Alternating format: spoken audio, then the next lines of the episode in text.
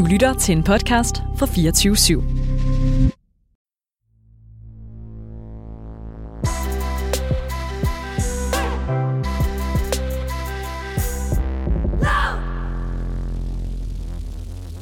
Velkommen til Best of Kollegiekøkkenet 2020, nytårsedition. Vi samler op på året, der gik. Hvad rørte sig ud på landets mange kollegier?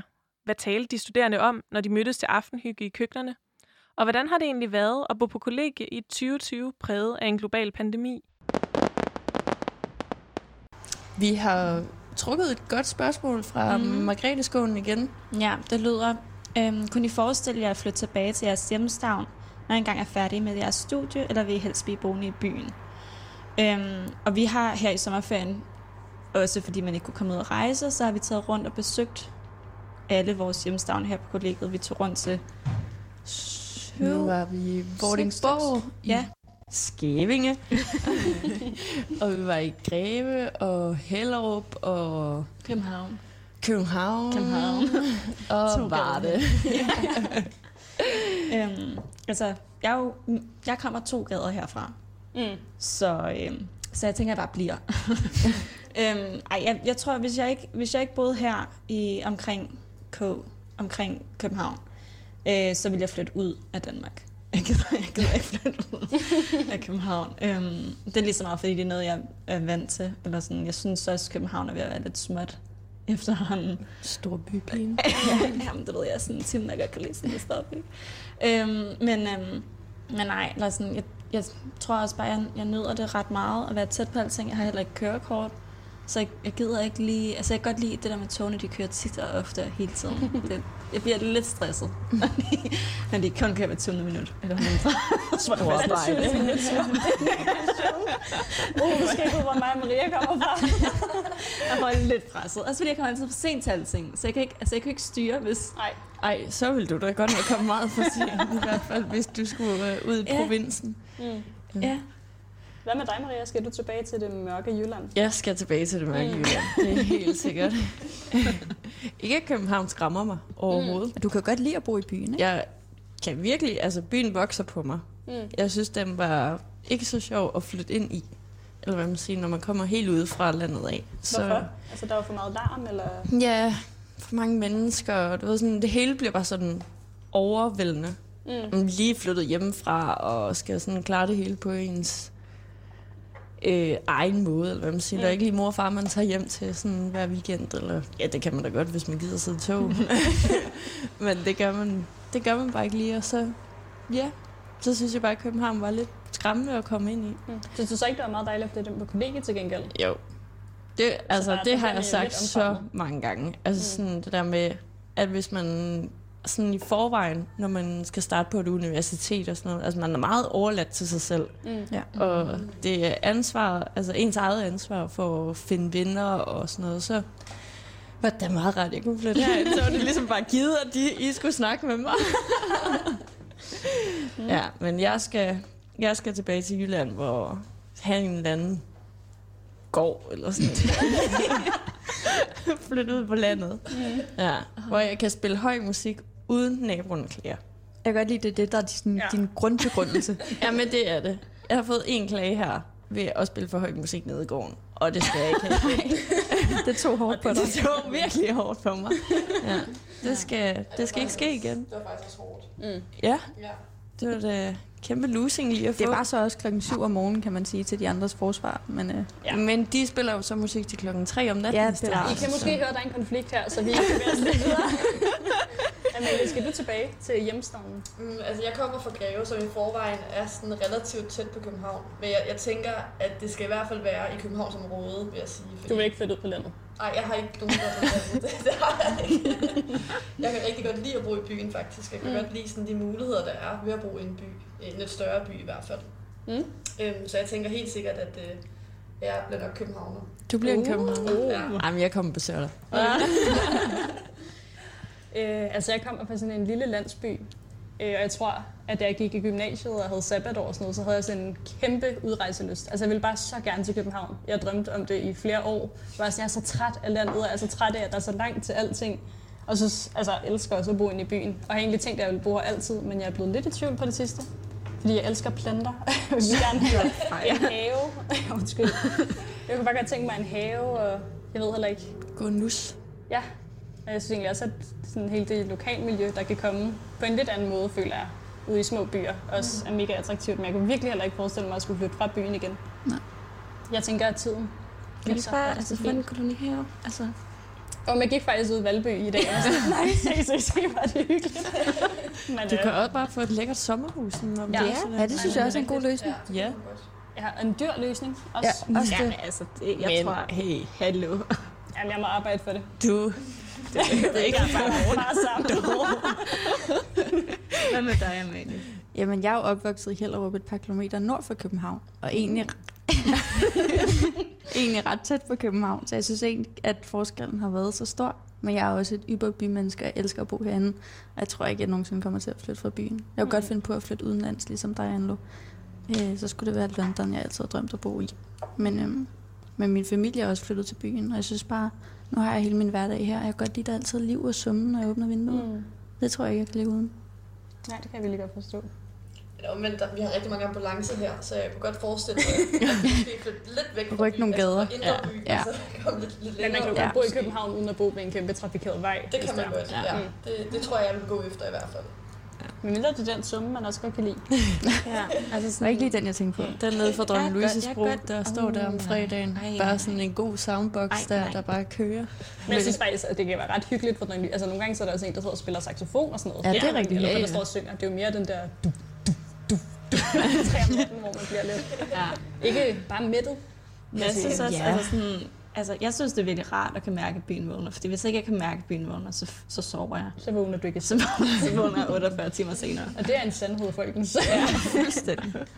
Jeg har brug, jeg har brug for, for støj og larm til at vække mig, og gerne en ambulance i næ. Og jeg er særlig glad for beredskabets Twitter, der fortæller, hvorfor de rydder rykker ud. Jeg synes, det er så fedt. Jeg elsker det.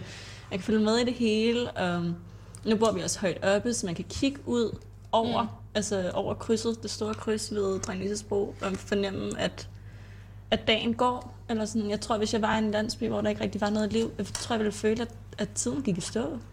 Mm. Og jeg tror, jeg ville få akut stress. Altså sådan, Jamen, nu har vi jo også lige haft Louise med ude på netop til Hjemby. Og, Ja. altså, det kan sige, at hun var lidt utryg i skovene. Altså, det tog alligevel, når man kom lidt langt fra byen. ja, der var, der var bare mange dyr, der var mange ting, man kunne vælte over, og der var, der var så stille. Altså, Du nåede det også at få borrelia. ja.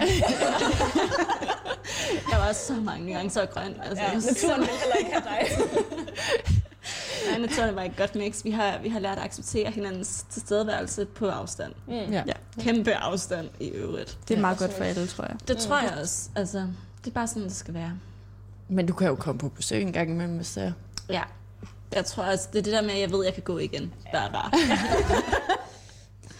Ja. Men altså, kæmpe anbefaling herfra. Det er jo lidt sådan en form for udvidet tour de chambre, hvor der man Ja. tager rundt til hinandens værelser, så tog vi hjem Ja. til hinandens hjemstavn eller familier. Forældre. Ja. Vi ringede bare til mor og far og sagde, hey, der kommer lige Så vi ser syv piger. Vi kunne godt tænke os noget aftensmad, morgenmad, frokost. Vi Ja, og vil vi bring tog derhen, blev serviceret, fik lavet mulige grineren, tog afsted. Efterlod det bare. Ja. Ret god ferieform. Ja, ja. det kræver, at man har søde forældre. Men hvis man har det, så er det en succes. Ja, det vil jeg også sige. Det var Mm. mega godt. Du lytter til Best of Kollegiekøkkenet 2020, nytårsedition. I dette afsnit hører du fra kollegianere på Aarhus Sportskollegium, Kildehuskollegiet, Jordankollegiet, Hørhuskollegiet, Frankrigsgadekollegiet og Industrikollegiet.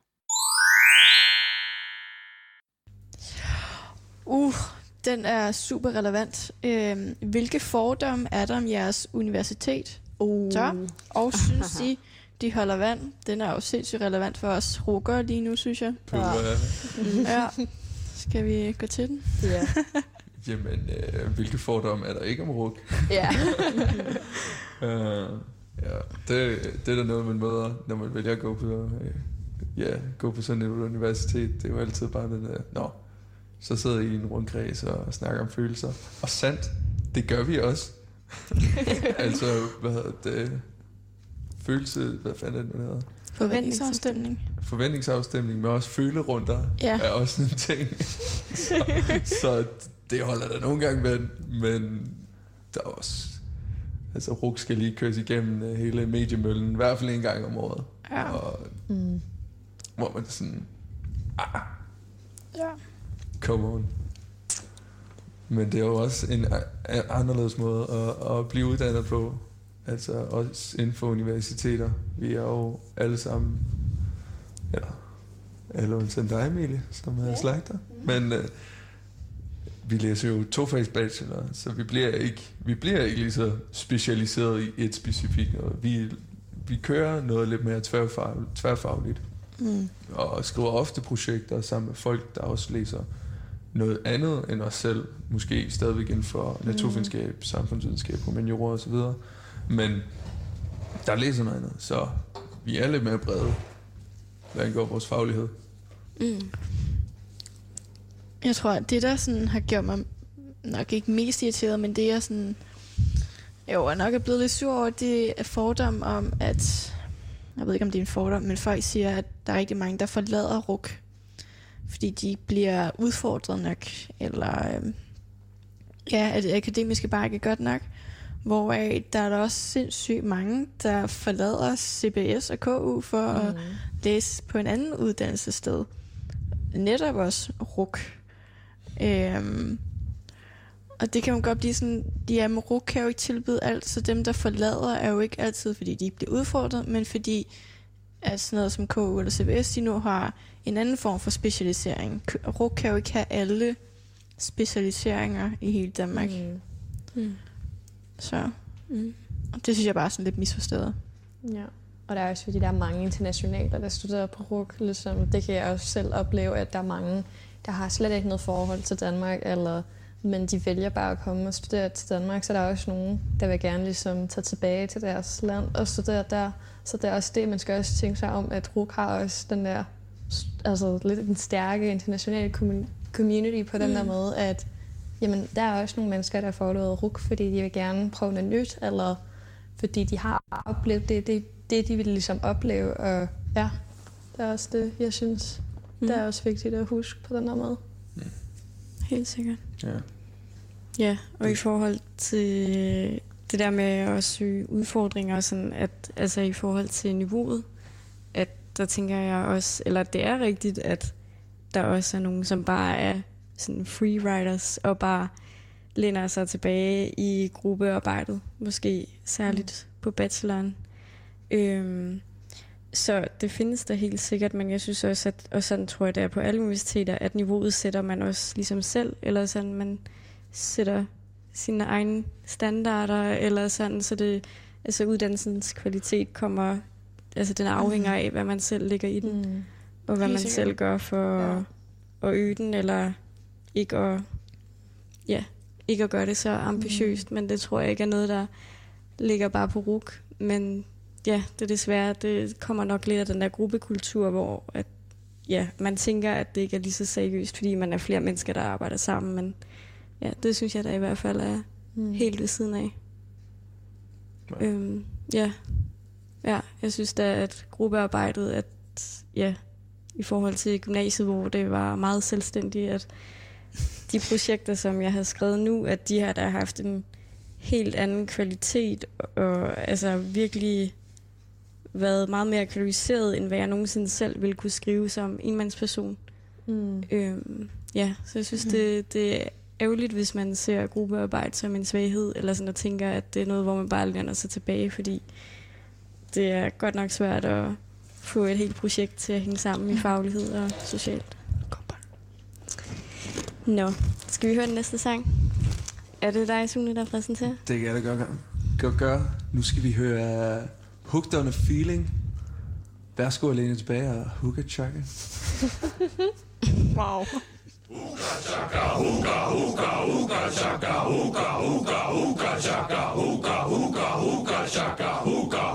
I can't stop this feeling deep inside of me. Girl, don't realize what you do to me.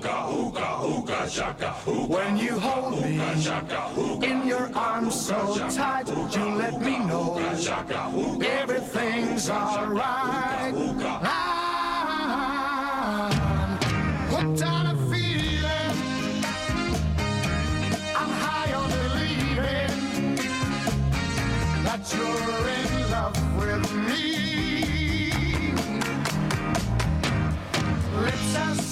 sweet as candy.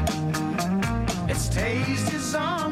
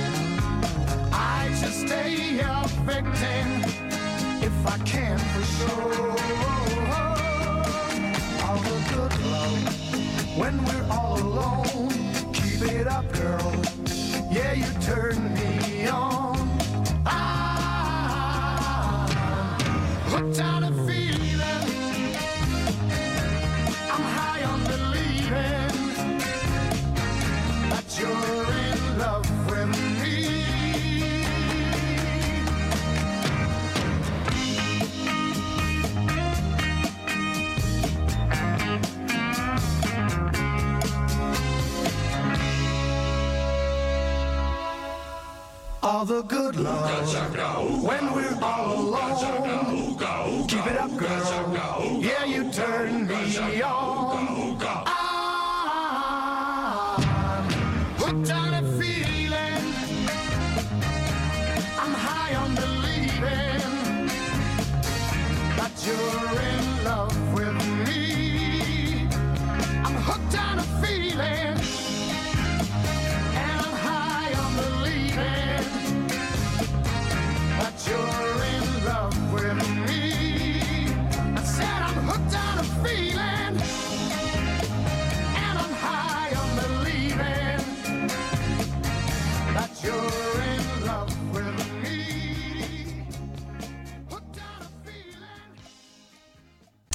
Lad os dykke i spørgsmålspunkten. Ja, vi har jo nogle øh, spørgsmål, vi har at gøre godt med her, som vi har fået udleveret.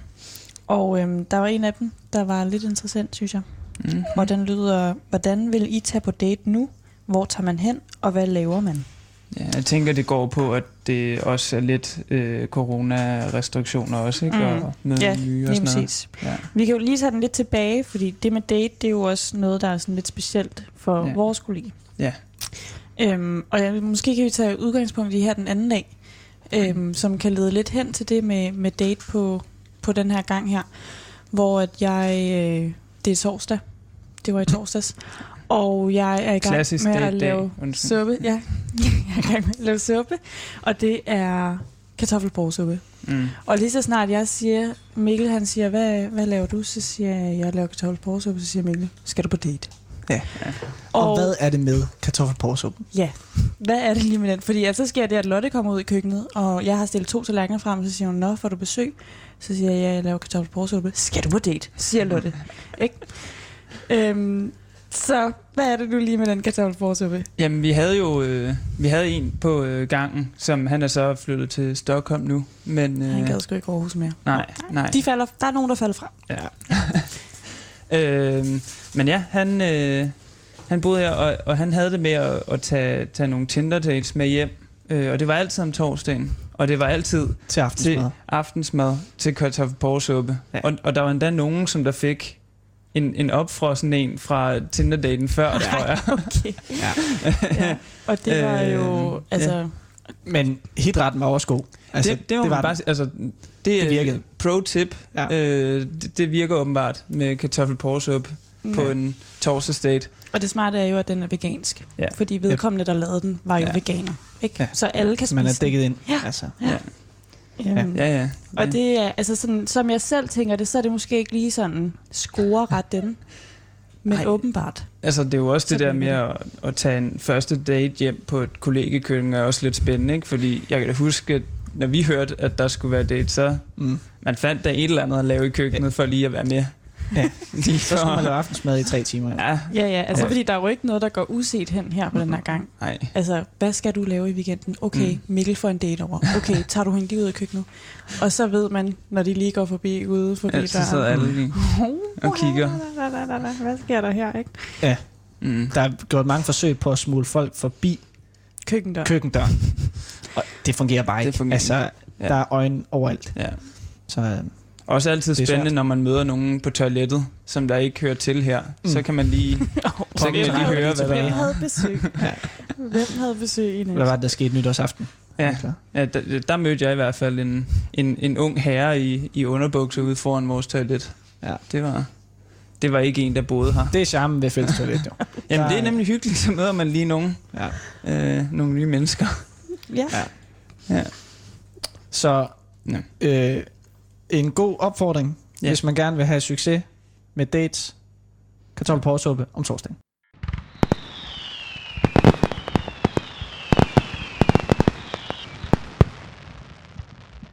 Du lytter til Best of Kollegiekøkkenet 2020, nytårsedition. Vi samler op på året, der gik. Hvad rørte sig ud på landets mange kolleger? Hvad talte de studerende om, når de mødtes til aftenhygge i køkkenerne? Og hvordan har det været at bo på kollegie i 2020 præget af en global pandemi? Nå, jeg har, har fundet sådan et øh, meget relevant spørgsmål, føler jeg. Øhm, Sofie Linde satte til Zulu Comedy Gala fokus på sexisme i mediebranchen. Herunder lønforskelle mellem mænd og kvinder, hvor kvinder generelt tjener mindre end mænd. Er lønforskellene mellem mænd og kvinder noget, der fylder i jeres overvejelser i forhold til, at I snart skal ud på arbejdsmarkedet? Så kommer jeg jo til at tjene en masse. Altså. Er det noget, I tænker over? Altså, jeg ved, at ligesom, min skyld, jeg, tj- altså, jeg tænker ikke så meget på det, men øh, nu når ligesom du har nævnt det, jo, det er også, altså, det er også ret vildt at tænke på, at øh, jeg kommer til at tjene ikke så mange penge, bare fordi jeg er født ligesom en pige, altså mm. det er lidt ligesom weird på den der måde. Ja. Bare på grund af min køn, er på den der måde. Det er helt skørt. Øhm, ja, jeg tror, normalt tænker jeg heller ikke over det, og det viser måske, hvor stort et problem det egentlig er. Eller sådan, fordi det er virkelig noget, man bare tager... Ja, som jeg tror, der er mange, der ikke tænker over. Øhm, og det er da helt underligt. Og vi havde sådan en præsentation af en, der var færdiguddannet her den anden dag, som kom og fortalte lidt om, hvordan det var at starte i et nyt job. Og altså, han havde også fået fat i det job, fordi der var en, der gik på barsel, eller sådan, hvor vi også kom til at snakke om, sådan om, altså, at der, det er også sådan lidt en fordel, som de fleste mænd har, eller jeg ved ikke, det er da også, ja, en forskel i hvert fald, mm. som også spiller ind på karriere og karrieremuligheder. Mm, jeg tror ligesom jeg andre, jeg ikke sådan personligt selv tænker på det. Jeg vil bare gerne have et arbejde til at starte med. Og jeg tror da også, når man finder ud af, at man laver lige så meget som sine mandlige kollegaer, man har samme færdigheder, man præsterer ligesom de gør, at man så også tænker, når får vi så egentlig også samme løn? Og jeg synes også generelt, det er en sindssygt vigtig diskussion, men for mig personligt, så er det måske ikke lige det, jeg tænker på lige sådan nu og her Mm med at, sådan, at tjene penge, at det skal være lige. Og det burde man jo nok Ja. hele vejen igennem. Ja. Ja. Men jeg tror bare heller ikke, miljøplanlægning, jeg tror ikke, der er ikke samme sådan diskussion af det omkring ligeløn. Jeg synes altid, det er inden for bestemte erhverv eller bestemte stillinger, at man diskuterer, at kvinder og mænd ikke får det samme. Eller det ved jeg ikke. Det er vel heller ikke noget, som vi indtil videre... Nu skal jeg ikke sige noget. Det er mig, der er manden her. øhm, øh, har oplevet så meget, fordi vi har jo alle sammen bare haft øh, ungdomsjob, og det ved jeg ikke, da jeg var svømmetræner, så tror jeg da i hvert fald, vi alle sammen tjente det samme. Mm. Så, så der, ja, der går vel først noget tid ind i vores professionelle karriere, hvor mm. man kommer til at opleve sådan noget. Og øhm, det har vel også noget at gøre med, hvem der får mulighederne, eller det ved jeg ikke, men har man samme stilling, så tjener man vel forhåbentlig det samme, men så er der jo bare nogle forskelle i, ja, mm. hvem, hvem der, åh oh, nej.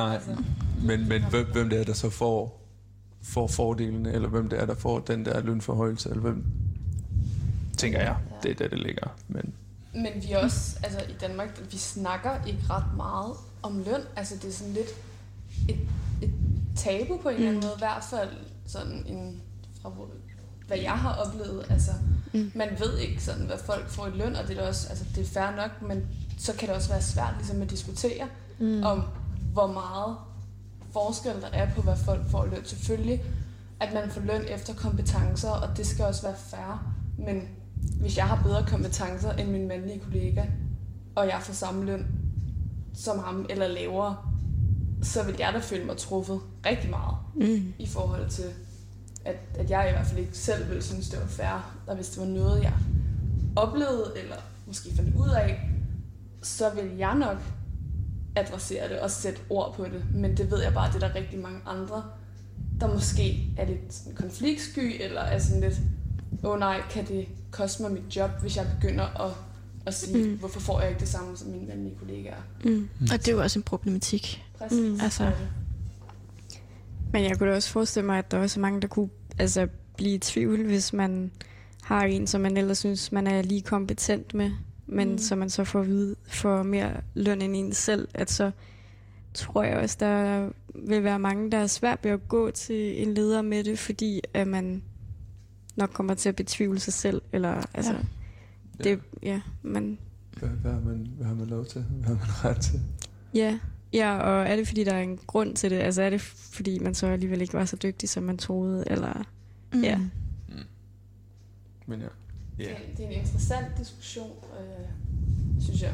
Men Mm. det er også noget, der ikke bliver diskuteret nok. Mm. Øhm, og jeg håber også, ud fra det, som, som Sofie Linde ligesom har lagt fokus på, at det er noget, der bliver snakket om, fordi det gør der faktisk ikke nu. Det er slet ikke det, folk går og snakker om. De snakker om, at øh, hvem er ham, der har krænket hende, og hvem mm. er det, der ikke får lige løn, og bla bla bla. Men der bliver slet ikke snakket om, hvad problemerne egentlig er. Øh, og det håber jeg, at, at det kommer til at ske, fordi det, Mm. mm. det er mega vigtigt, men det er som om, at folk bare fokuserer på alt muligt andet. Mm. Om at det er troværdigt og, og så videre. Thank you.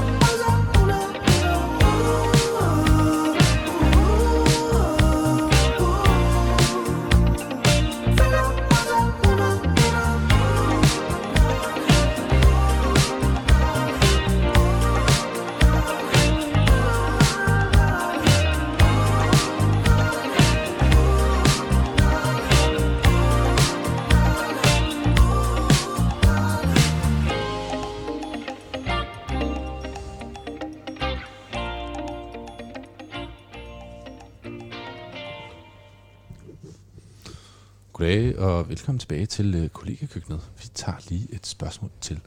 Yes. Jeg har fået trukket et nyt et. Det lyder sgu meget sjovt. Hvis jeres køkken fik 20.000 kroner, hvad ville I så bruge dem på? Hønsegård. Hønsegård. oh yes. Oh Der yes. skal bare nogle høns i gang her. Ja. Festikold. Helt klart. Fortæl lige historien, Lukas, med de der høns og, Ja. og vores køkken. Ja, puh, hvor skal man overhovedet begynde med de høns der? Øh, jamen, øh, jeg er en af de, de forholdsvis nye tilflyttere til kollegiet. Øh, vi var en del, der flyttede ind her i løbet af de sidste øh, ni, ni måneders tid. Øh, sådan her før corona. Øh, og øh, så havde vi sådan en infomøde første dag, først i starten, lad os sige det sådan, hvor øh, vi skulle igennem nogle ting, og der kom der sådan op sådan noget med, at vi skulle skulle have høns. Der er en øh, Christian fra vores køkken, der lige fik nævnt det. Det var, det var en meget sjov joke.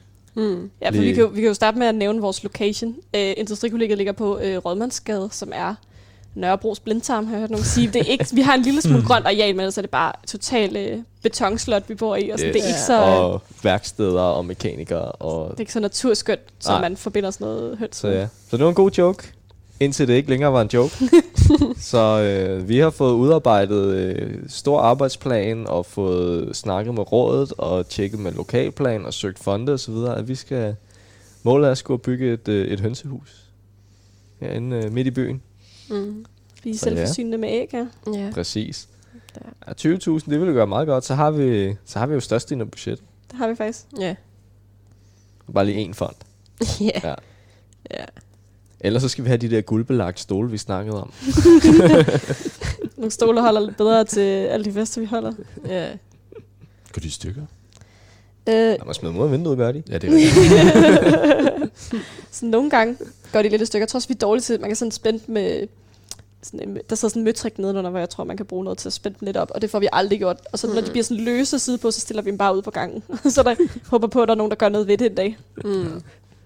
Jeg tror, jeg vil bruge de 20.000 på Festival, som øh, det kunne være, det kunne være virkelig skægt. Festival, det er vores øh, sådan lille festival. Det er jo et ret lille kollega, så vi har ikke så meget mulighed for at, øh, hvad hedder det, for at lave noget, øh, noget kæmpestort, som, hvad hedder det, Egmont Festival og RHK Festival og sådan Mm. noget. Det er virkelig, virkelig fedt, de to, de to festivaler. Virkelig fedt, det de laver. Det har vi slet ikke penge til. Men det er vores årsfest, som er blevet til en lille festival på grund af to gave kvinder, der øh, bestemte sig for at gøre noget mere ud af det. Og det er faktisk blevet virkelig, virkelig fedt. Men øh, det er jo altid det med at finde penge, når man ikke har så mange. Og vi havde faktisk en lang snak i dag om, hvordan vi skulle finde pengene til det i vores sådan, beboerforening, eller hvad man skal sige. Os, der repræsenterer alle beboerne her på kollegiet. Øhm, men det er... Øh, ja, d- ja, det vil jeg gerne bruge det på. Det var egentlig bare det. Det er en meget god idé. Det vil bidrage godt til budgettet i hvert fald, Ja. som i forvejen Ja. er sådan lidt, lidt knapt Ja. for det. Jeg tænker også nogle meget, gange... meget nobelt. Sådan du får kan 20 festival. k til dit eget køkken, og så bruger du dem på kollegiet. Jamen, vi, har, det, vi, vi, har, altså, vi har så meget. Det, det er jo helt, det, det her kollega, det er jo fuldkommen luksus. Det er jo så Ja, det fantastisk. det. Altså, koster ingenting, og sådan, altså det med at bo på kollega, man sådan, ens location, den er fantastisk. Man betaler absolut ingenting i forhold til alle ens venner. Du har et kæmpe køkken, du kan bolde dig på. Du har masser mulighed for at holde alle mulige fester, og hvad du ellers har lyst til. Du har alle mulige venner, du kan snakke med hele tiden, og du kan få hjælp, og du opbygger dit netværk på den måde. Du kender altid lige en eller anden. Har du ikke en bordmaskine? Jo, det har jeg. Fint nok, kom lige, så fikser vi det lige. Der er nogen, der kan finde ud af at fikse cykler. Og det er, sådan, det er så billigt, og man får så meget med, så man sådan, når man snakker med nogen, der for eksempel bor til leje i en lejlighed, om den så er forældrekøbt eller ej, det er altså, det der med at få penge, selvom SU'en er rigtig høj, og det er rigtig fedt, så at, altså, det, det er bare noget helt andet. Mm. Og man skal tage sig af alt selv, og man skal være opmærksom på alt selv. Det, det er simpelthen, det er også derfor, jeg her snart fire år, og det er derfor, jeg ikke, altså, det, det, det er så lækkert at bo her. Du lytter til Best of Kollegiekøkkenet 2020, nytårsedition. I dette afsnit hører du fra kollegianere på Aarhus Sportskollegium, Kildehuskollegiet, Jordankollegiet, Hørhuskollegiet, Frankrigsgadekollegiet og Industrikollegiet.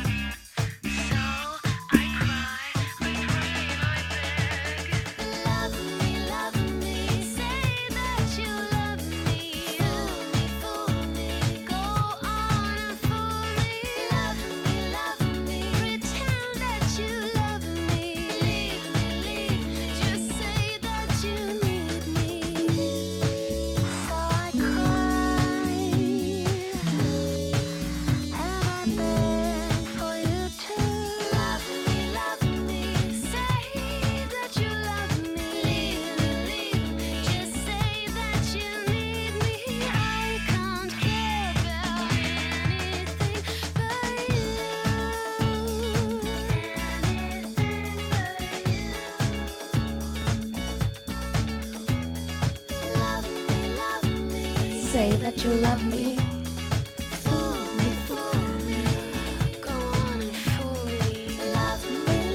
Me. I know that you need me. I can't give up anything but you.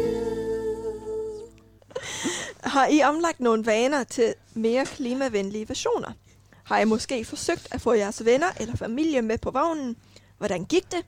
Eller har I selv stået på det på den anden side? Eller har I selv stået på den anden side? Sådan. Altså, jeg føler generelt, i min venindegruppe blev det en ting at lave, øhm, altså blive klimavenlig. Mm. Alle blev lidt vegetarer. Mm. Mm. Alle gik til demonstrationer, og så gjorde vi det alle sammen. Ja. Så det vi sådan notchede lidt hinanden, føler jeg. Det synes, men det er også sejt. Fordi Ja. det er sådan, man, altså, man starter en movement. Ja, så det er jo nok sådan, Altså, så det har vi sådan gjort lidt Jeg har af en eller anden mærkelig grund haft rigtig svært ved affaldssortering. Mm. Øh, jeg tror måske bare, det var mere det der med, at det var noget, der sådan skulle vendes til.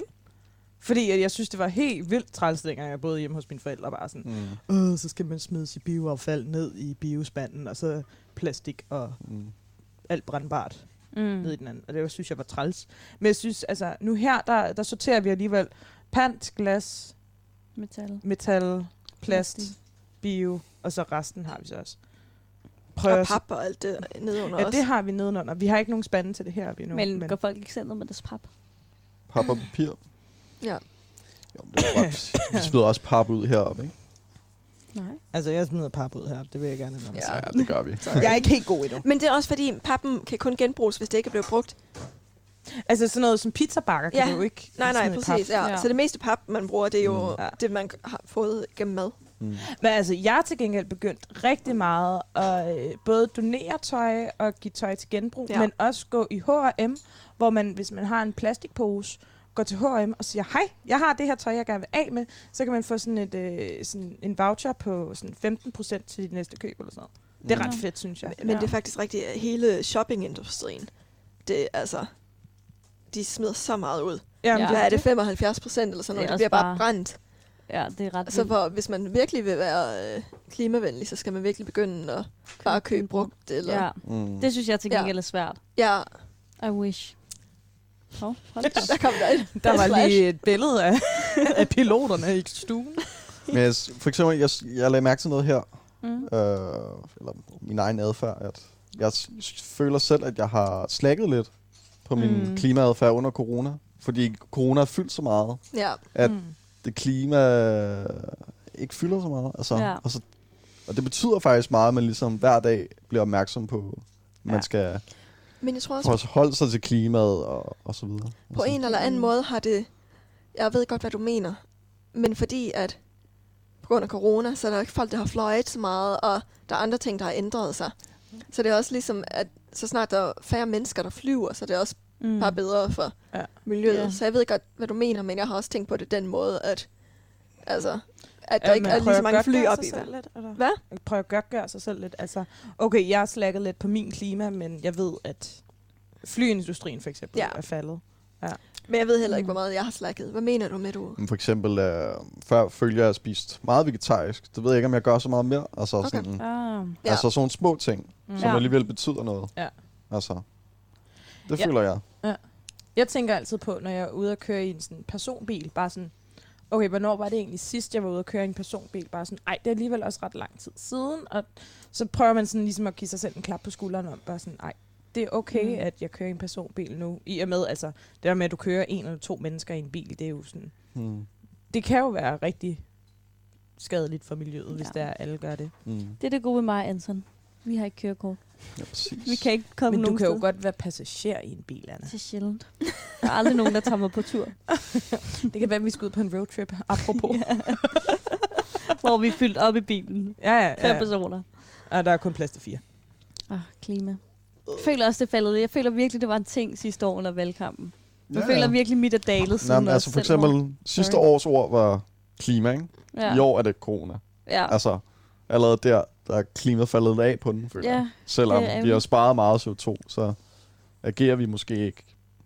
Men altså til gengæld Så ikke. meget Altså, mere. så, jo, klima og corona, og det har måske mm. hjulpet rigtig meget. Men Altså bare så, så, så, så sent som i januar måned, hvor der var kæmpe brand i Australien. Mm. Altså, det har jo så også ødelagt rigtig meget Mm. i forhold til klimaet. Mm. Så det er måske meget godt, at med gåsøjne under, at, at, at der så er sket det her corona, sådan, så man på en eller anden måde sådan kan justere lidt. Men altså, ja. Jeg tror også bare, det- Tidligere teolog, der sådan snakker herover bare sådan, at Hvordan det er Gud, der har gjort det hele. Jeg ved ikke, hvordan man skal formulere det, men så snart noget som corona kommer, det er jo en pandemi, hvor Mm. Mm. altså folk dør, og Ja. det er livsfarligt. Så så snart det er, så tager det også ligesom lidt prioritet Ja, selvfølgelig. over Mm. klima. Bare fordi Ja. det er sådan øh, en, hvad hedder threat? Øh, jeg går Trussel. Trussel. Mm. Frem, altså klima, er en, klima har altid været en trussel, men det er mere mere vigtigt lige nu. Ja, jeg forstår, hvad du mener. Du lytter til Best of Kollegiekøkkenet 2020, nytårsedition. Vi samler op på året, der gik. Hvad rørte sig ud på landets mange kolleger? Hvad talte de studerende om, når de mødtes til aftenhygge i køkkenerne? Og hvordan har det været at bo på kollegie i 2020 præget af en global pandemi? Okay, der står et spørgsmål her. Der står, mange af os går rundt og har et ambivalent forhold til vores krop, og de fleste er ikke helt tilfredse med, hvordan de ser ud. Hvordan tror I, at vi gør op med de usunde kropsidealer? Spændende. Stort spørgsmål. Ja. Altså jeg synes egentlig, at der er kommet en ret fin bevægelse med, at mange forskellige kropstyper er begyndt at blive fremstillet i medierne og på Instagram, øh, som jeg tror bare hjælper rigtig meget, at man ligesom ikke kun ser den her ene øh, super tynde øh, kropstype, men man ligesom også begynder at se, at kroppe kan se ud på mange forskellige måder. Og jeg kunne da også på en eller anden måde godt håbe, at vi smider noget blufærdighed, så man ser, at man har mange forskellige kroppe, og at alle kroppe ser helt vildt fine ud, ligesom de er. Ja, jeg synes også, der er mere fokus på den, altså den intuitive krop, eller hvad sådan noget hedder. Altså man har mere følelse med kroppen, end man har syn på kroppen. At det handler ligesom om, hvad den kan, og hvad den ikke kan. Om den er stærk, eller om den ikke er stærk. Øhm, og man er, har ro i sin egen krop, frem for så meget andet. Øhm, hvilket jeg også tror er sundere. Jeg tror også, at det, man taler mere om, hvad man føler med kroppen, eller sådan, hvad, hvordan man trives med kroppen, åbner også meget op for den diverse krop, eller hvordan den ikke nødvendigvis behøver eller ikke behøver at se ud. Jeg tror også, vi er en generation, der går mere op i sundhed efterhånden. Både økologi, men også sådan indre sundhed. Mm. Vi talsætter det mere, og vi går mere op i det på mange forskellige ledere og kanter. Og det gør også bare, at man skal have en, en stærk krop, som du siger. Måske ikke en, Mm. en, det, der var en ideel krop før. Det er måske noget andet nu. Men mindre at det er blevet et nyt ideal, at kroppen skal Det være stærk rigtigt. og se sund ud, og man skal gå i gym og have muskler, at det ikke bare længere er den tynde krop, men nu er det den stærke krop. Men jeg synes også, der er en eller anden accept i, at det er okay at være tyk efterhånden. Altså sådan, Mm. der er jo lavet, der kommer flere og flere programmer nu, hvor der er sådan et eller andet med, at man sådan hylder fedmen på en eller anden måde. Og det er jo også sådan sundhedsmæssigt også lidt et problem, synes jeg.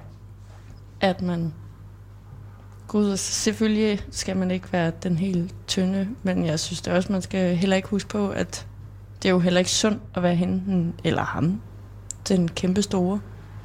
Nej, jeg tror mere, at jeg faktisk føler, at alle de programmer kommer lidt mere med et perspektiv, som handler om, at jeg har det godt på mm. den måde, jeg ser ud. Så jeg har ikke brug for, at alle andre dømmer, hvordan jeg ser ud. Så at hvis jeg er tyk og har det godt med at være tyk, så har jeg ikke brug for, at de andre fortæller mig, at det er dårligt at være tyk. Eller hvis jeg er tynd og har det fint med det. Eller måske ikke har det fint med det, men jeg har bare ikke brug for at blive mindet om hele tiden, at det ikke er okay. Og det synes jeg egentlig er meget fint, at den ligesom breder sig. At det er mere sådan en med, at så længe man har det okay i sig selv, så er det ikke vores andres ansvar at gå og fortælle, hvad der er rigtigt og forkert. For der er jo ikke den rigtige krop. Nej. Vil jeg tænke. Nej, det er rigtigt. Der er den glade krop. Den glade krop. Husk på det derude. Har I en glad krop? Vil I dele det? Ja, det synes jeg. Mm? Jeg synes, jeg har en træt krop. Har det noget at gøre med, at studiestart kommer her Nej, det har noget at gøre med, at det bliver koldt igen. Mm. Jeg, altså, jeg får sådan lyst til at gå i hi. Mm. Altså, det, når, når vi rammer, lige snart vi kommer under 20 grader, jeg har bare lyst til at lægge mig til at sove. I et år. Men du er også født under år. varme og himmelstrøg, jeg, tror jeg. Ja, jeg er meget mere altså, solmenneske. På trods af, at jeg synes, at det er dejligt med studiestart, det er dejligt med efteråret og, mm. Mm. og farverne, eller sådan, men, men min krop er træt. Så træt. Mm. Ja. Min krop har det godt, tror jeg. Ja. Ej, den har ikke haft det så godt i dag. Så må det er altså ikke godt. Nej, du pressede din krop lidt i går. Ja. Men din krop har det Udover det, så har den det godt. Ja, jeg synes også, du er rigtig god ved din krop. Tak, Freja. Du, du, sådan, du, du løber og alt muligt, og jeg sidder Jeg bare synes, er herhjemme og kigger på, hvordan du bare worker det. En glad krop af mange ting. Ja, ja, min krop er glad for at sidde i stolen i hvert fald. ja.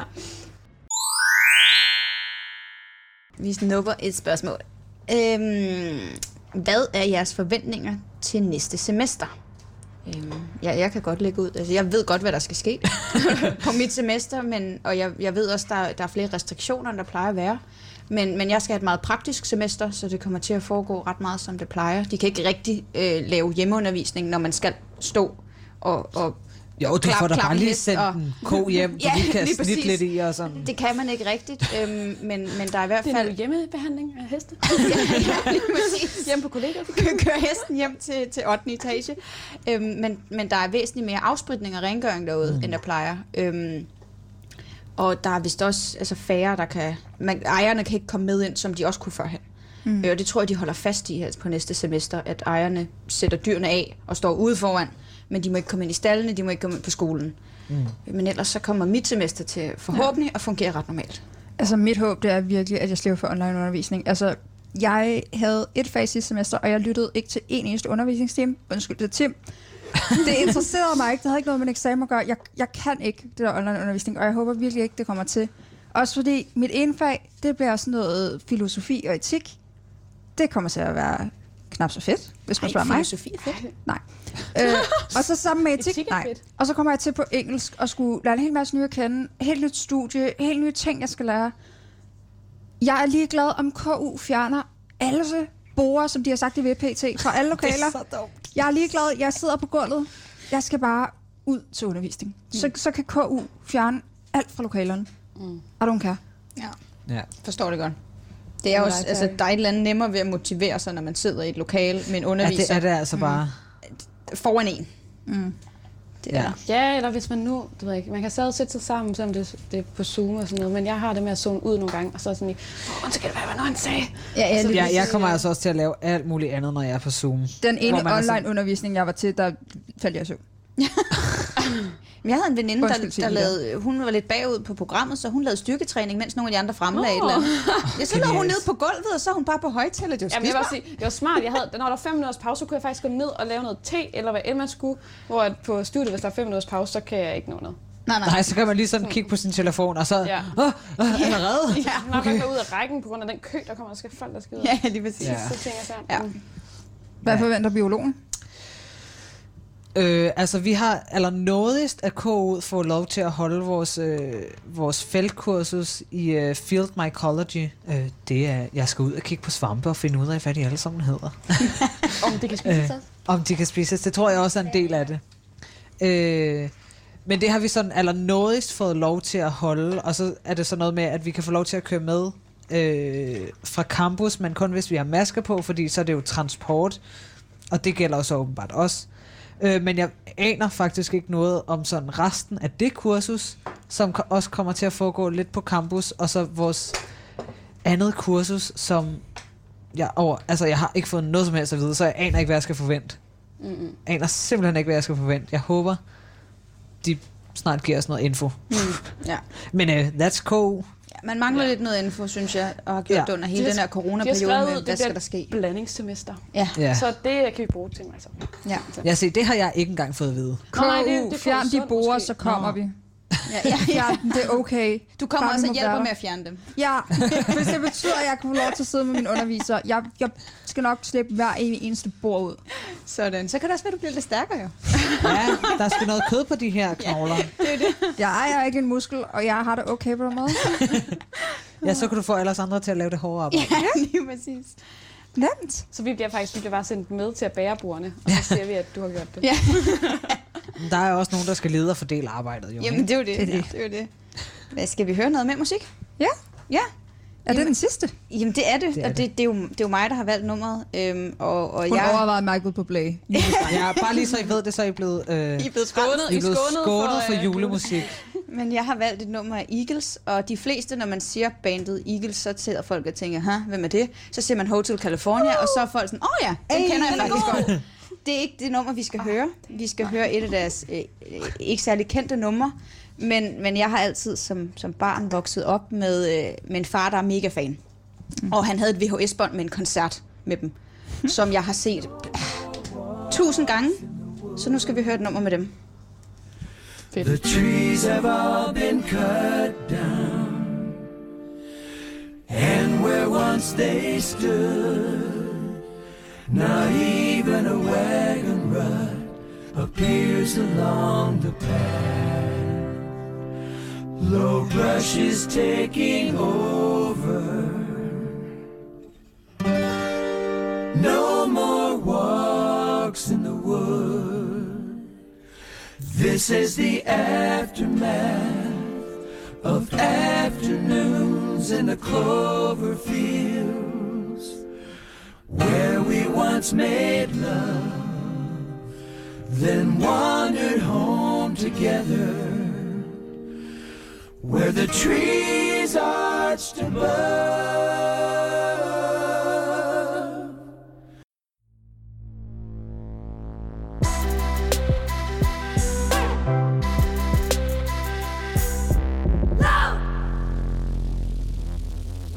Du lytter til Best of Kollegiekøkkenet 2020, nytårsedition. Vi samler op på året, der gik. Hvad rørte sig ud på landets mange kollegier? Hvad talte de studerende om, når de mødtes til aftenhygge i køkkenerne? Og hvordan har det været at bo på kollegie i 2020 præget af en global pandemi? Okay, så trækker jeg også lige... Hov, oh, den er lang. Okay. Fyr den af. Mange opfordrer... Du skal lige hjælpe mig lidt. jeg er også lidt træt. Mange opfordrer... Opfordrer? Opfordret. Opfordrer jeg til at, til at flere får børn, mens de er studenter. Hvad synes I om den idé? Og er det, er det noget, I selv har overvejet? Nej tak. Mm, altså, jeg kan faktisk også, altså, jeg kan også se ideen med at få børn, imens man studerer. Fordi når du så kommer ud på arbejdsmarkedet, så har du haft børn, eller du har fået børn. Og du har ligesom taget... Altså, du har ikke, du har ikke samme behov for at tage på barsel. Øh, og det tror jeg også arbejdsgiveren i nogle tilfælde tænker, det er da mega fedt. Men som 23-årig og færdiguddannet som 25-26-årig har jeg ikke behov for at få et barn lige nu. Øh, og sådan i perioden. øh, så jeg tror, det kommer helt sikkert an på, hvor man er, og hvad man har lyst til. Og har man en sød partner, eller sådan, hvor er man i sit liv? Så måske. Det er heller ikke alle studier, der ligesom ligger op til, at, at man kan få børn midt i det hele. Mm. Fordi, altså, i hvert fald for mig, jeg kan ikke bare holde en pause. Fordi hvis jeg holder en pause og ikke kommer på min skoleforløb og ikke når alting, så skal jeg starte forfra. Så jeg er ligesom, hvad kan man sige, tvunget til at vente. Ikke fordi det er noget, jeg har noget problem med, men det, så det kommer også meget an på, hvad man laver, tror jeg. Ja. Hvad der ligesom kan hænge sammen Mm. med, med hverdagen og studiet. Og, og så hvad, også, at man skal have, ligesom have penge til at have de her børn, tænker jeg. Mm. Og det er nok ikke penge, man har mest af, når man, når man er studerende. Nej. Det, det kan godt tære lidt på, øh, på budgettet, mm. måske. Skal jeg sådan en ældre og rig kæreste, så skal mig hele vejen igennem det, mand. Uh, ja. Ja, altså. Så skal man på overlov, og det ene og det tredje. Det lyder sgu... det lyder besværligt. Så får du en pause, Sune. Ja, præcis. Det er jo ikke en pause. Med et barn. Stress. Børn er søde. Nogle gange. Ej, bare for sjov. Ja. Ja, hvad med dig, Alex? Hvornår skal du have børn? Altså, det er også fordi, at jeg ved, at der er nogle mennesker ligesom mig selv, de kan ikke se øh, dem selv ligesom blive forældre eller sådan noget, og det har altid været mig ligesom. Jeg har aldrig set mig selv ligesom mor eller at få børn og sådan noget. Fordi at, jamen, jeg har altid tænkt, at jeg tror, altså, at jeg tror, at jeg vil presse dem for meget. ligesom, hvis jamen, jeg kunne have gjort det og det og det på det alder, så forventer jeg måske lidt det samme på den der måde. Øhm, så nej, men øh, altså nu min mening faktisk er begyndt at skifte. Ligesom nu kan jeg godt lide børn, ja. Nå. Så, øh, og ja, så jeg har også en kæreste nogle gange, for jeg er lidt baby fever. Jeg er bare, aften jeg se, hvor en sød, og han er ligesom altid, ej hold nu op, ikke nu. så ja, jeg tror, at måske om nogle par, altså når jeg er 30 eller sådan noget, så der er stadigvæk tid til det, men why not? Så ikke, jeg når man er studerende? Mm. Nej, nej, det tror jeg, det vil være alt for meget, altså alt for presset på den her måde. Altså jeg ved, der er også nogle på mit studie, der har børn og sådan noget, og jeg er bare, altså jeg, jeg er imponeret, at de kan klare det på den der måde, fordi jeg vil synes, at det er bare alt for meget. Altså, Ja. jeg synes bare selv at studere er hårdt, men at få et barn, altså at være ligesom, altså Mm. at have dem resten af dit liv, og specielt når du studerer, og du prøver at blive færdig med dit uddannelse, altså det kræver meget. Ja, virkelig. Jeg synes, i hvert fald. Mm. Ja, jeg kender da også en, som jeg er i, er i gruppe med lige nu. Og jeg, jeg ved ikke, hvordan... Altså, hun har, hun har to børn. Og hvordan hun jonglerer det, og så sidder vi og skriver rapport, og så skal hun lige smutte og hente børnene. Og Mm. Bare. Ja. Hvordan gør man det? Hvordan gør man? Altså, men jeg kender også nogen, der sådan, altså, snakker om, at de på et tidspunkt gerne vil have børn, men jeg tror da klart, at de fleste i vores alder, de slet, det, det må voksne jer på et eller andet tidspunkt i fremtiden til stilling til. Ja. Jeg tror måske også, det er sådan svært at forestille sig, hvordan det er at have børn, før man egentlig får det. Altså sådan, der er jo nogle forældre, der siger, at de ændrer sig jo fuldstændig. Søvn er lige meget, og de bekymrer sig hele tiden, og tingene skal bare fungere, så de får det til at fungere. Det er ikke noget med at lige ligge sådan ned på sofaen og sige, ja, om 10 minutter. altså, der er ligesom noget, der skal følges Mm. og gøres. Det er også ligesom, man begynder også at prioritisere ligesom ens barn, øh, ja. i stedet for ens selv på den der måde, at det er ligesom dit barn nu er, er dit liv, og det er Mm. ligesom det, det, det er ligesom det mest vigtige på den der måde. Så jeg tror også, at det ændrer, hvordan du ser på dig selv. Ja. Og på den der måde, du bliver lidt mere humble, kunne man sige.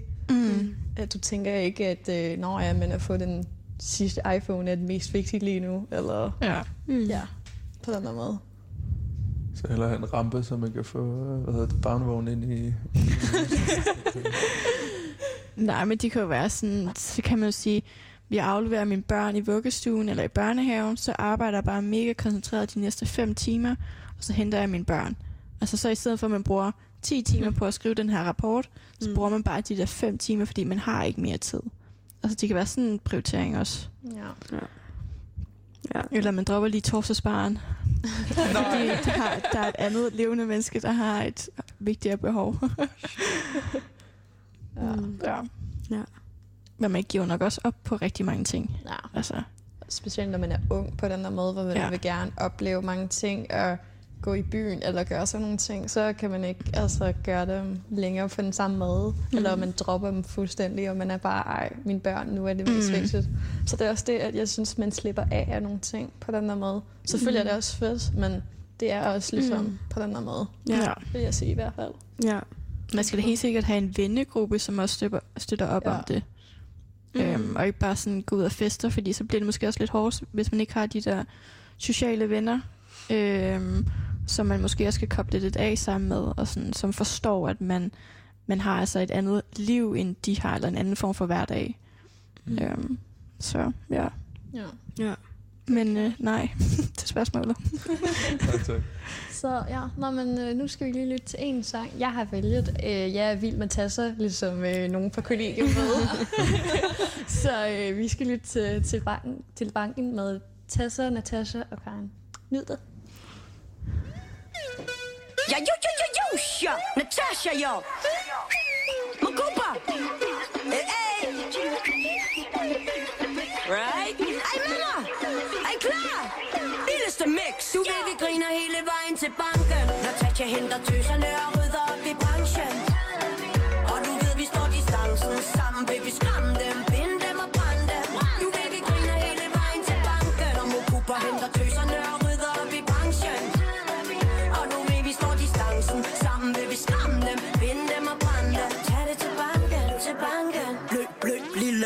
Skønt og skønt og fælden klapper Tiden er knap, stilen er slap Du lyder af pap, har ingen snak. Tasha nakker dig med rocker Sjælen flakker, bladen hakker Facaden den krakker, når dit crew bakker væk. Fra dig Kommen i gamet, sat pigerne fra Vestheim på kortet. Tager hele DK med mig nu over tager prinsesserne slottet. Nu er det på tide, fyrene backer over Folk kæfter sig godt ud Klubben koger det sikkert, det kun er på grund af Tesla, der proppet. Giver den gas, ja, op med hovedet. Nu tager vi Danmark tilbage. Hver gang jeg lægger min linje, husker jeg alt, hvad du sagde. Vi samler tøserne, fucker med hele branchen. De falder af, når vi vender op og ned på balancen Kæmpe smil på, når jeg logger ind på min netbank. Flere kilo, end du nogensinde får på din vækstang Giv mig to chancer, jeg dræber det begge gange. Sjælbilleder, flækram Du ved, vi griner hele vejen til banken. Når Tatja henter tøserne og rydder op i branchen.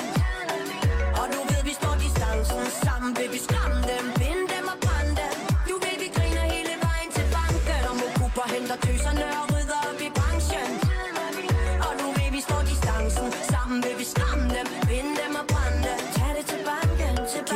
dem ingenting andet end musikken Og de sukker for mit swing. De bukker for lyrikken og for suset af min ving. De iler til butikken for mit yang og mit yang Mystikken drager dem ind og pigerne på for pind. Jo, jo, vi drukner dem i rim. Mange farver deres sind og lad dem tørre i vinden Imens vi sover længe. Og til de få, der ikke kan hænge Når tøserne kommer, fuck jeres penge I betyder ingenting Ja, ilden er tændt, så kald din agent.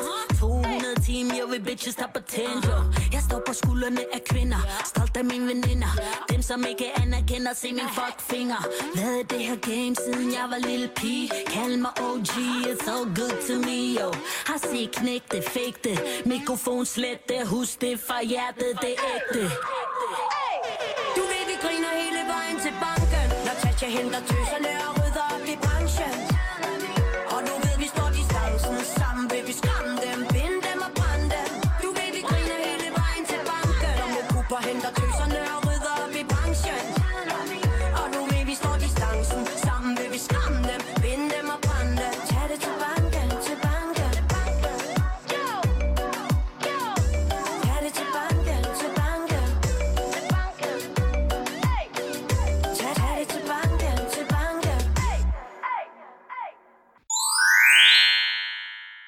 lytter til Best of Kollegiekøkkenet 2020, nytårsedition.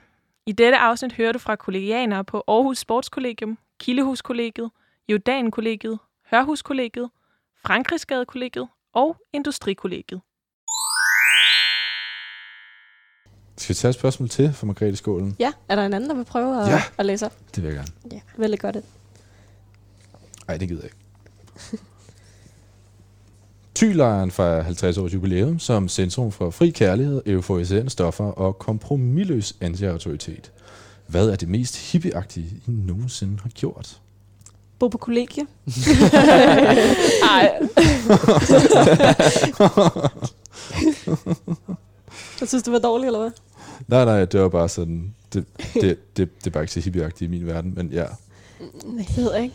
Jeg er sådan fra en lille provinsby, så jeg, synes, jeg tror, at de, da jeg sagde sådan, at jeg vil gerne bo på kollegie, og det- er fælleskøkken og alle sådan nogle ting. Alle jeg møder, de tror jo, at det er bare noget, jeg altså, er kommet til. At jeg ikke er glad for det. De er jo sådan, åh, oh, ja, okay. Man kan, og man, man kan vel også have køleskabet på værelset og sådan noget. Så, okay, ja, men okay. jeg kan godt lide at bo her. De synes, det er sådan lidt, lidt flipperagtigt, det der med at bo på kollegie og sådan noget. Okay. Mm. Sjovt. Hvor jeg er fra i hvert fald. Ja. Jeg tror, det mest, det mest hippieagtige, jeg nogensinde har gjort, det var, da jeg startede på DTU, der til min rustur, der var jeg del af den gruppe, der skulle klædes ud som hippier. Så jeg var bare den ultimative, stereotypiske hippie i en uge. Mm. Og sådan, så var der på et tidspunkt, hvor så havde jeg ikke lige hele mit get-up på. Og så er det sådan, øh, en af de andre, der sådan lige skulle, skulle stikke lidt til mig, og være sådan, "Ah, han, han var lidt klædt, han var klædt bedre ud end mig. Og sådan, sådan, sådan, "Jamen, hvad, en hippie ser da ikke sådan der ud. Så sådan, hvad mener du? Fri vilje? Du kan gøre, hvad du vil, mand. Det var, det var sådan, Gav, gav ham lige peace-tegnen og backede, backede off. Ja. Det ved jeg ikke. Altså, jeg er sådan lidt... Oh, den type, der sådan... Altså, jeg dyrker yoga, og jeg kan egentlig også godt lide at brænde røgelse af, og fordi at jeg bare egentlig bruger det som sådan en meditationsting. Det mest hippieagtige Køs har gjort, yeah. bare eksisterer. Ja, ja, men det ved jeg ikke. Altså, jeg var også på øh, Ore øh, Sommerhøjskole øh, sidste år, hvor vi faktisk også prøvede noget, der var sådan... Det ved jeg ikke, jeg tror også bare sådan... Det, jeg ved ikke, jeg synes også bare en hippie ting, det er bare sådan lidt at komme tæt på sine sanser, og sådan, nogle gør det som influencerende stof eller noget andet, hvad det så end er. Men det er sådan, der prøvede vi i hvert fald også nogle ting af, hvor vi bare blev sat ud i en skov klokken 11 om natten og skulle sidde og lytte til naturen. Og det føler jeg også måske er sådan lidt, Lidt hippie. lidt hippieagtigt. Det er vel også meget, ja, fordi hvad forbinder man så med hippieagtigt? Ja. Fordi nu spørgsmålet indbærer så sådan stoffer og sådan noget. Mm. Har I taget, er der nogen, der har taget nogle stoffer før, de vil dele med os andre, eller hvad man siger, dele historien? Det kommer jeg på, at mine forældre lytter med. Altså, jeg, jeg kan godt. Øh, jeg, første gang jeg nogensinde jeg prøvede at ryge hash, der var det sådan, mig og mine venner, vi var ude at spise på min restaurant. Vi har bare aftalt, den her dag, der skulle vi lige alle sammen mødes. Vi var bare ved syv, tror jeg. Mm. Øh, så mens vi sad der og snakkede, så var vi sådan, hvad er nogen, der har lyst til at købe noget hash?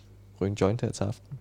Sådan, sure, why not? Der var to af os, der aldrig havde prøvet det før. Mm. Så Sådan, jamen fint nok, så en af vores venner, hun, øh, hun ringede til, til sin storesøster og var sådan, hvad, vi tænkte på at ryge noget hash, kan vi komme ned til dig? Til dig, ryge øh, og lige hente noget. Så hun sådan, ja, sure, jeg ringer lige rundt, så giv mig lige fem minutter. Ringede hun, fik vi en besked efter. Ja, ja, jeg har skaffet noget, I, I kan bare komme og hente det.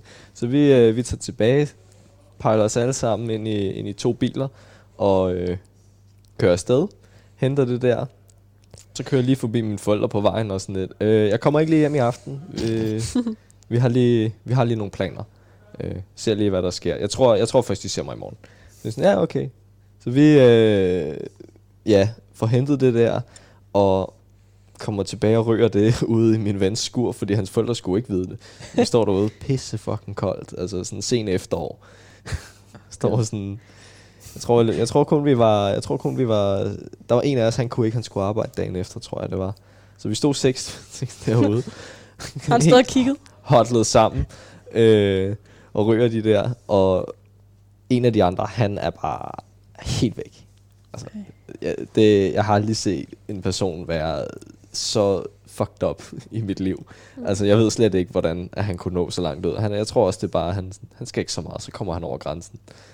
Men ja, Ja. så går jeg ind, og det eneste, jeg kan huske, det er resten af natten, der sidder jeg bare i, i sofaen i et hjørne, kigger rundt og griner. Og så sover jeg lidt. Så vågner jeg, så sidder jeg bare og griner.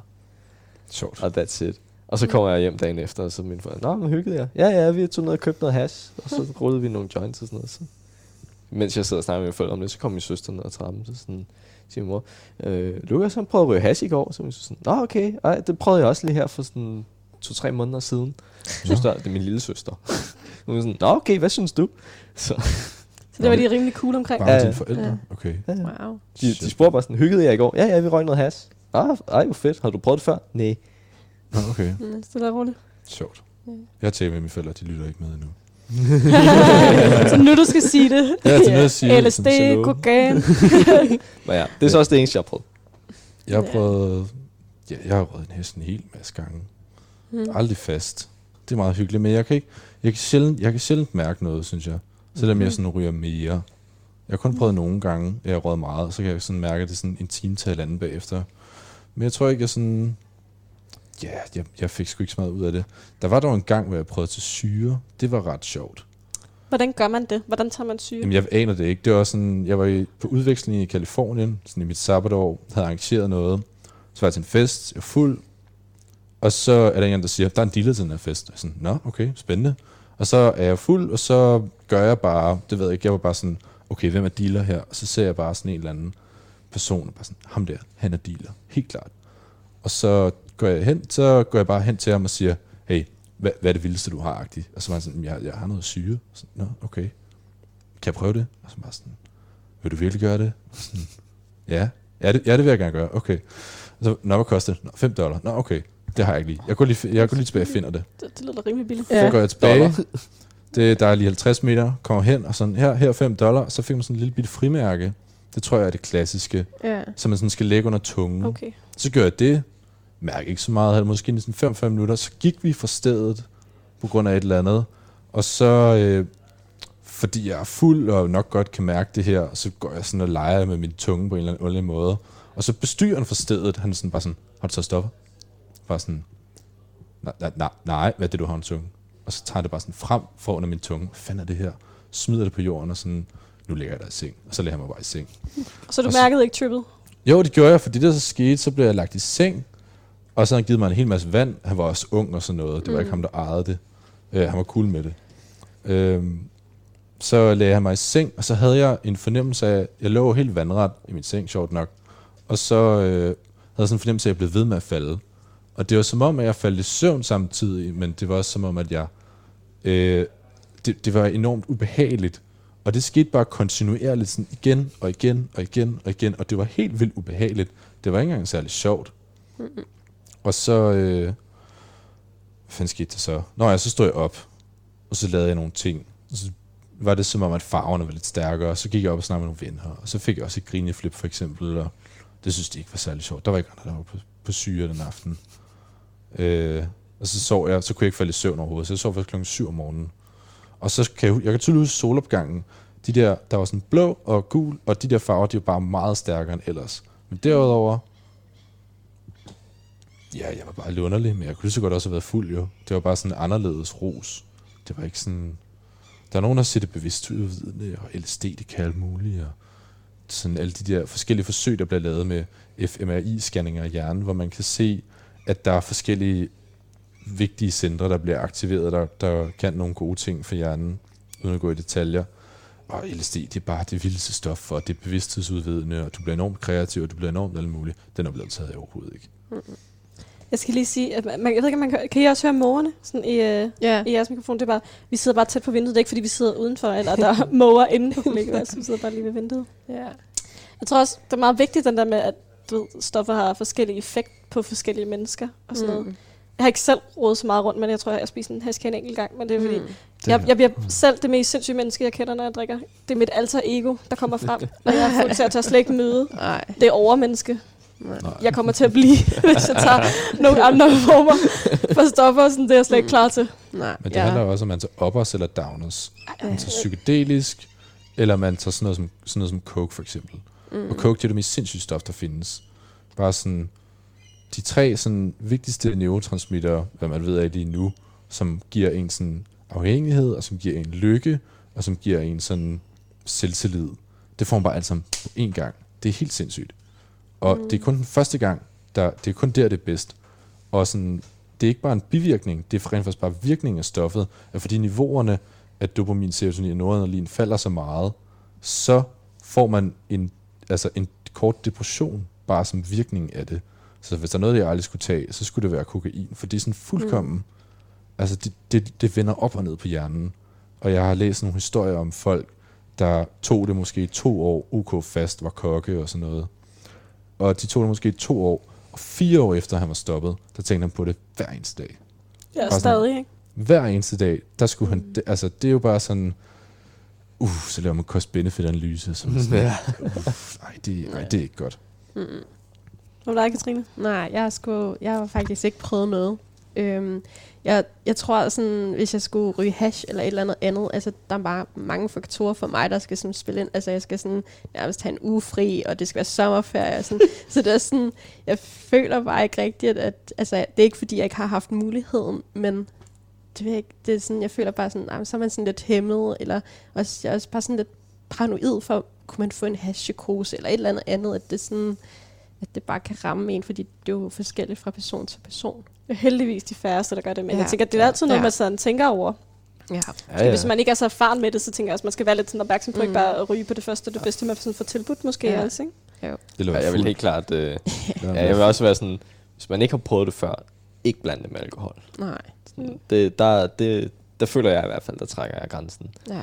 Men så også bare øh, passe på, når man ikke ligesom har nogen fornemmelse for, hvad det er, man mm. laver.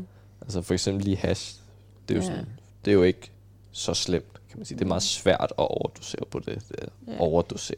Jeg har, føler også, at sådan, de fleste siger, at det er, sådan, det er nemmere at styre, hvis man ryger det, i forhold til, Ja. hvis man spiser det, fordi det bare ja. kan altså, sige småkage. Men det er også fordi, når du ryger Mm, det, så, går det meget, så får du, mærker du meget Ja. hurtigt øh, effekten, men når du spiser det, så går Mm. der jo sådan op til en time, før du Ja. mærker effekten. Mm. Så det er også meget, meget nemt at få for meget. Ja.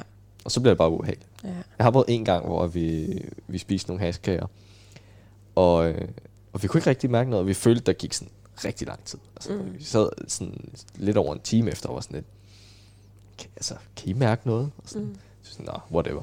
Så en af de andre, han begyndte at sidde og se noget tv, og så var det, at så begyndte vi langsomt og synes det var sjovere og sjovere, og så var vi sådan, okay, der sker noget nu, Ja. guys. Og så ved jeg ikke, så gik der sådan 10 minutter, så kunne jeg virkelig mærke, okay, det her det begynder at ramme hårdt nu. Ja. Mm. Men ham der, han havde det bare super sjovt. Så han satte sådan nogle videoer på fra YouTube med, med dyr, hvor at folk har lavet voiceover, når dyrene sådan Ja, er råber så eller er gaber så eller sådan noget. Og det var sådan nogle sådan dybe, voksne mandestemmer, og så er det sådan en eller anden leopard eller sådan noget. Og jeg bare huske, det fuckede så meget med min hjerne. Jeg sad bare og var sådan lidt, det her, det er ikke, det er ikke okay. Jeg var sådan lidt, det, det er ikke naturligt. Sådan lidt, hvad fuck sker der? Og til sidst så var jeg sådan lidt, jeg får det dårligt. sådan af at se på de der dyr snak, med de der menneskestemmer. Jeg var sådan lidt, det her kan jeg simpelthen ikke overskue. Så blev jeg nødt til bare at komme på min værelse. jeg kunne bare ikke klare det. Jeg var sådan, de der dyr, der snakkede, jeg var sådan lidt, det her, det er so beyond me lige nu. jeg har bare brug for at komme væk. Det kender jeg også masser af mennesker, der har prøvet. Ja. Man Men bare det- det, for meget. Og det der også er, det, er- det er med hash, det er jo også sådan, jeg tror, jeg fik at vide af en sygeplejerske på et tidspunkt, at 30 procent af de, dem, der, af de unge mennesker fra 12 til 18, der er indlagt på ungdomspsykiatrisk, 30 procent af dem, de ligger der, fordi de fik en, en hash-psykose. Mm. Så det er jo også sådan, for eksempel hvis man snakker om legalisering af det, du ved, jeg har ikke hørt om nogen, der får en alkoholpsykose, men altså, det, det, ja. Ja. Man tænker jo ikke, at det er så slemt, men der er også bare nogen, der virkelig, altså hvis de får den der psykose, så, så er det bare det. Så kan det returnere, så vidt jeg har forstået, på hvert eneste tidspunkt, det skal være. Ja. Så er der bare et eller andet, der er sket i hjernen, som bare gør, at man kan få psykoser. Mm. Ja, det er virkelig... Og det er også lidt en uheldig bivirkning, fordi så kan man jo sagtens veje op og imod og sige, at der er også mange, så mange unge mennesker, der drikker, og der er jo helt klart også nogen i dem, der også bliver afhængige af det. Mm. Og det har jo også nogle følger resten af livet, både sådan rent fysisk, men også mentalt, ikke? Mm. Og så skulle veje det op imod. Så der er tanken på en mere, det, det er på en måde mere uhyggeligt at tænke på, at en psykose kan vende tilbage, end at tænke på, okay, måske er man alkoholiker i en periode, eller sådan. Ja. Som om man bedre kan forholde sig til det med alkohol.